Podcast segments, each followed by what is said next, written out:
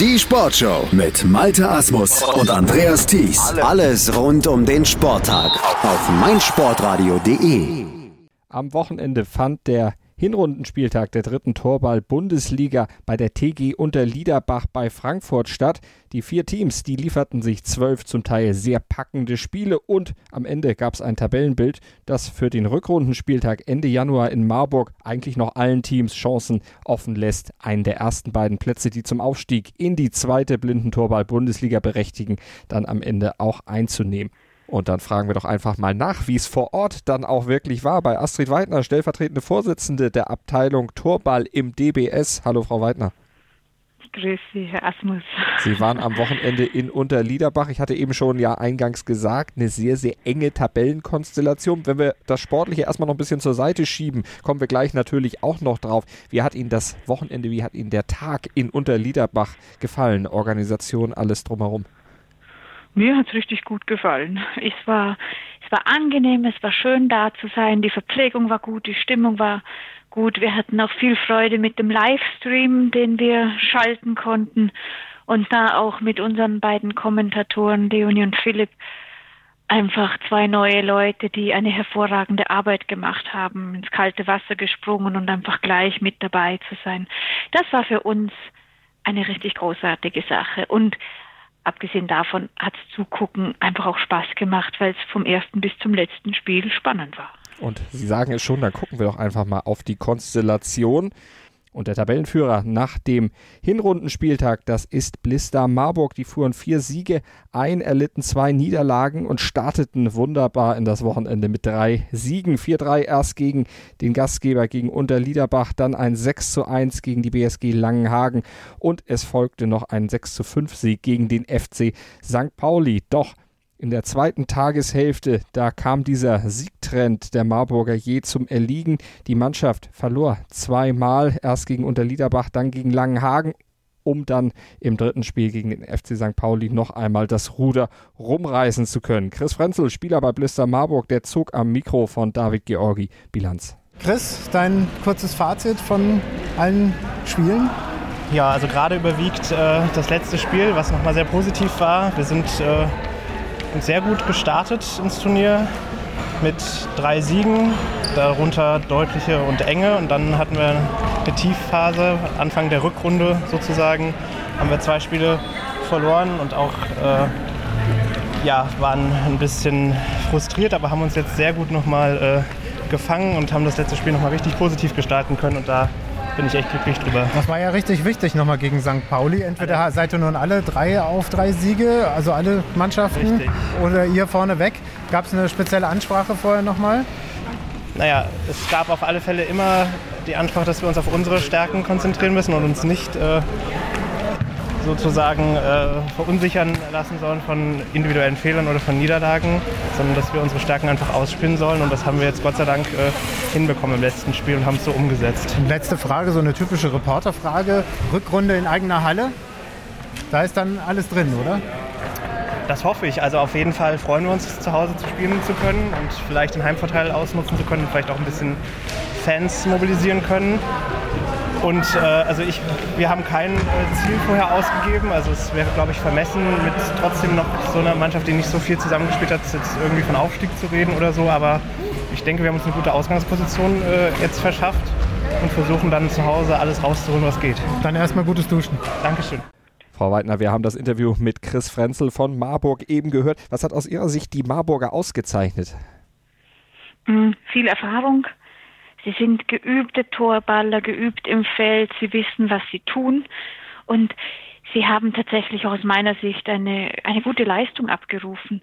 Ein, es war schade, dass sie dazwischen der, zu Beginn der, der zweiten, der, der zweiten Hälfte äh, ja einfach nicht ganz da waren. Da haben sie ein, ein regelrechtes, einfach eine schlechte Phase gehabt. Mhm. Umso erfreulicher war es, dass sie sich im letzten Spiel wieder so gut fangen konnten und das letzte Spiel gegen St. Pauli dann aus meiner Sicht auch verdient gewonnen haben.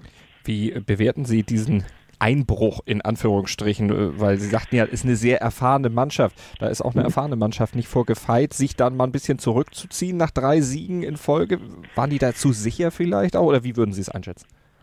Nee, das glaube ich gar nicht, dass sie sich zu sicher gefühlt haben. Das ist ein Phänomen, das, das kennen wir alle, das kennen übrigens auch die Mannschaften in der ersten Liga.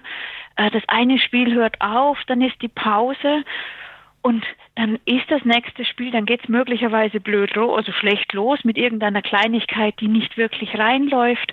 Und da ist die Energie raus, so schnell können wir gar nicht gucken. Was die Mannschaften in der ersten Liga etwas besser können als jetzt beispielsweise Mannschaften in der zweiten und erst recht in der dritten Liga, ist natürlich die Mannschaften aus der ersten Liga, die haben mehr Mittel, um gegen so einen Einbruch sportlich anzugehen. Mhm. Aber ähm, das passiert uns allen. Also ich kenne es von meiner Mannschaft so, dass es in jedem Turnier ein Spiel gibt, wo einfach wenig bis nichts geht. Manchmal haben wir Glück und gewinnen es trotzdem, aber dann ist es nicht unser Verdienst, sondern eher, dass das das Verdienst des, der, der gegnerischen Mannschaft. Und manchmal haben wir eben auch das verdiente Pech, dass die anderen dann auch wirklich äh, verdient gewinnen. Das kennen so gut wie alle Mannschaften. Zweiter in der Tabelle der dritten Torwart-Bundesliga nach dem Hinrundenspieltag die TG unter Liederbach 2, also der Gastgeber des Hinrundenspieltags und die gewannen dreimal und kassierten drei Niederlagen, 6 zu 6 Punkte, damit zwei Punkte hinter dem Spitzenreiter Blister Marburg. Und auch von den Unterliederbachern haben wir einen O-Ton vorlegen. Christoph Kasapis im Interview mit David Georgi. Christo Kassapis, sonst Spieler bei der TGU, heute in der Co-Trainerrolle. Wie war denn das für dich, so auf der Bank zu sitzen? Ja, das war richtig anstrengend. Besser im Feld wie auf die Bank, sage ich mal. Ja. Ihr habt ja eine super Rückrunde hingelegt. Wie erklärst du dir die Vorrunde? Waren das Nerven? War das Unsicherheit? War das Zusammenspiel noch? Äh, ja, die Jungs, die hatten, die waren ein bisschen nervös und äh, das ging aber im Spiel zu Spiel ging das besser. Und ich finde, nachher haben die es richtig gut gemacht. Rückrunde in Marburg habt das ja nicht so weit zu reisen. Zweiter Seite momentan. Habt ihr euch ein Ziel vorgenommen für die gesamte Saison? Ja, klar, in die zweite Liga aufzusteigen. Also ein klares Aufstiegsziel. Ja, hundertprozentig. Das war schon gewesen, hast du gut gemacht. Herzlichen Dank. Ein klares Bekenntnis zur Aufstiegsfrage abgegeben. Die wollen hoch in die zweite Liga. Wie realistisch ist das aus Ihrer Sicht nach diesem Wochenende? Die Jungs sind hungrig, ganz klar. Und es ist wichtig zu wissen, dass sie letztes Jahr schon ganz nah am Aufstieg dran waren. Also die waren letztes Jahr ah, nach dem Hinrundenspieltag, glaube ich, Zweiter und haben es dann in der Rückrunde tatsächlich im letzten Spiel erst so richtig ähm, ja, so richtig verloren, was, mhm. was schade war. Das sind einfach junge, wilde Spieler, die, äh, die heiß sind. Und die brauchen auch so eine Zielvorgabe, um, um, äh, um gelockt zu sein, um ja. dran zu sein und, und um zu machen. Also richtig motiviert dann im 26, am 26.01. in Marburg dann in die Rückrunde zu starten. Punktgleich mit Unterliederbach, BSG Langenhagen, ebenfalls 6 zu 6 Punkte, drei Siege, drei mhm. Niederlagen, ganz ausgeglichen alles. Wie verlief das Wochenende aus Ihrer Sicht für die Langenhagener? Ah, gemischt. Also ich, ich ordne das, glaube ich, ordne das als gemischt ein. Ich hatte, ich hatte einfach das Gefühl, für die, für die ist es nicht immer so gelaufen, wie sie es gern gehabt hätten. Ähm, aus meiner Sicht ist Langenhagen auch die Mannschaft in der Rückrunde, die für die größten Überraschungen offen sein wird. Da habe ich viel Gutes gesehen und dann zwischendurch einfach auch wieder diese, diese kleinen und, und größeren Aussetzer was sehr schade war. Ähm, aber von denen werden wir durchaus das eine oder andere in der Rückrunde noch zu sehen bekommen. Vielleicht dann auch vom FC St. Pauli. Nach dem Hinrundenspieltag der dritten Torball-Bundesliga steht der FC St. Pauli mit 4 zu 8 Punkten als einzige Mannschaft mit einem negativen Punkteverhältnis auf dem vierten und aktuell letzten Platz. Groß ist der Abstand zur Spitze nicht, aber groß war der Abstand in einigen Spielen, so zum Beispiel gegen die TG unter Liederbach 2 im zehnten Spiel des Hinrundenspieltags. Da verloren die St. Paulianer mit 1 zu 11, kriegten also eine richtige Klatsche. Insgesamt, wie fiel das Fazit der Mannschaft des FC St. Pauli aus? Unser Kollege David Georgi, der hat mal nachgefragt bei Alexandra Ohm. Ja, erstmal zur ersten Frage. Ähm, wie zufrieden bist du mit der Leistung vom Team heute und deiner eigenen Leistung? Oha. ähm, ja, es ist schwer einzuschätzen, nachdem wir ja leider jetzt ähm, äh, glücklicher Vierter sind. Ähm, es ist schwer einzuschätzen, jetzt zu sagen, wie, wie zufrieden ich mit der Mannschaftsleistung bin. Ich glaube, wir haben das geleistet, was wir leisten können. Wir wissen jetzt, was wir noch, ähm, was wir noch äh, leisten müssen. ähm, und ähm, ja, es ist auf jeden Fall Luft nach oben. Und, ähm, aber ich glaube, was äh, unser Team absolut stark macht, ist der Zusammenhalt. Wir sind ein Team auf dem Feld, ähm, neben dem Feld. Ähm, wir halten zusammen und das ist unsere ganz, ganz große Stärke. Und meine eigene Leistung. Ja, ich bin als Captain äh, ähm, gestartet und ähm, ich denke, ich konnte mein Team wieder gut führen. Und ähm, ja, als Center ist das ja immer sehr schwer, seine eigene Leistung einzuschätzen. Aber ich glaube, ich habe einen relativ guten Job gemacht. Du hast es schon angesprochen. Ich meine, heute war es leider nur der vierte Platz. Aber ähm, kann man jetzt so kurz nach dem Spiel schon sagen, was ihr euch genau vornehmt für die Rückrunde? Ja, auf jeden Fall nicht den vierten Platz verteidigen, sondern nach oben schauen und ähm, ja, das Feld von hinten aufräumen und schauen, dass wir dann vielleicht durch Glück doch noch irgendwie auf den zweiten Platz vorrücken können, dass wir dann doch den Aufstieg schaffen.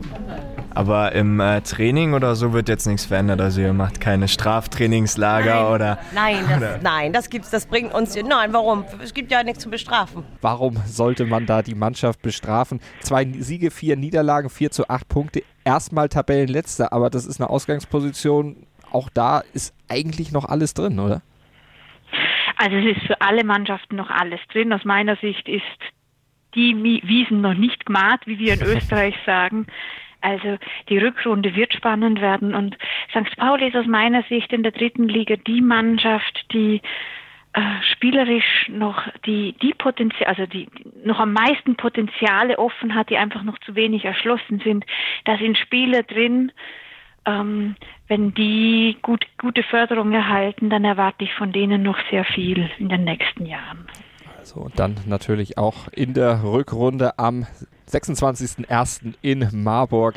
Dann werden wir wissen, wer aufsteigt in die zweite Liga. Die zweite Bundesliga übrigens, die fängt ja dann auch nächste Woche, beziehungsweise ja, in zehn Tagen nach unserem genau. jetzigen Aufnahmezeitpunkt statt. 27.10. dann beim FSV Forst Borgsdorf. Erwarten Sie da genauso ein spannendes Rennen, wenn wir jetzt einfach nur mal ganz grob vorausgucken. Sie brauchen sich jetzt noch nicht ins Detail zu gehen, aber genauso spannendes Rennen wie jetzt äh, am Hinrundenspieltag der dritten Liga? Auf jeden Fall, die zweite Liga ist eine sehr harte Liga, die zweite Liga ist eine umkämpfte Liga.